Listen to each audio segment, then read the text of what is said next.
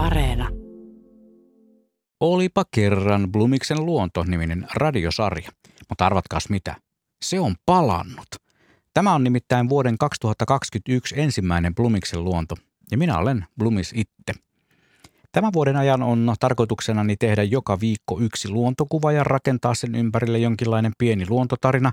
Ja tämä viikon kuva julkaistaan luonnollisesti viikoittain Radio Suomen sosiaalisen median kanavilla Instassa ja Fesessä.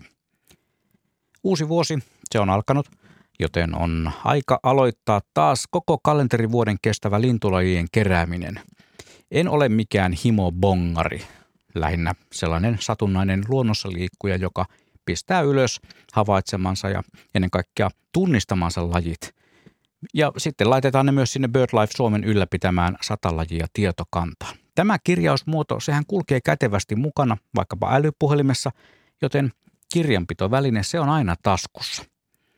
Viime vuonna ylitin reilusti tuon maagisen sadan lajin rajapyykin ja luonnollisesti tänä vuonna on tavoitteena pistää vähän paremmaksi. Talviaika ei suinkaan ole havaintojen, nimenomaan lintuhavaintojen teko mitenkään huono aika, niin sanotut asioista perillä lähteet ovat minulle kertoneet. Noita tiaisia ja varislintuja näkee aika helposti ja onhan suomalaisessa luonnossa paljon niin sanottuja eksoottisempiakin tipuja talvella tarjolla. Mikä nyt tietysti meistä kellekin on eksoottista.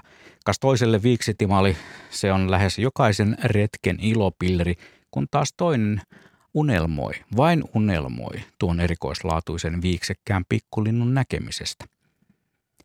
Lumihan satoi maahan tammikuun ensimmäisenä päivinä myös täällä eteläisessä Suomessa ja olihan sitä ihan pakko lähteä talviselle kävelylle lähimaastoon. Tiedä vaikka siihen viiksitimaaliin törmäisi taas.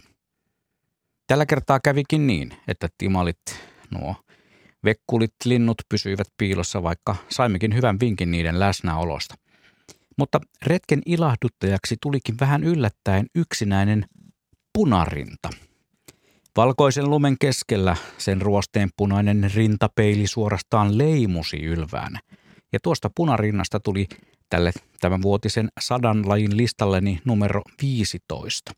Kaikkiaan kasassa taitaa olla 19 lintulajia ja kaikki havainnoituna ihan kotinurkilta sen enempää etsimättä käytännössä yllättäen ja pyytämättä jokainen tirppa on löydetty. Vuoden ensimmäinen laji muuten oli varis, suoraan uuden vuoden päivän kahvipöydästä ikkunan takaa havaittuna.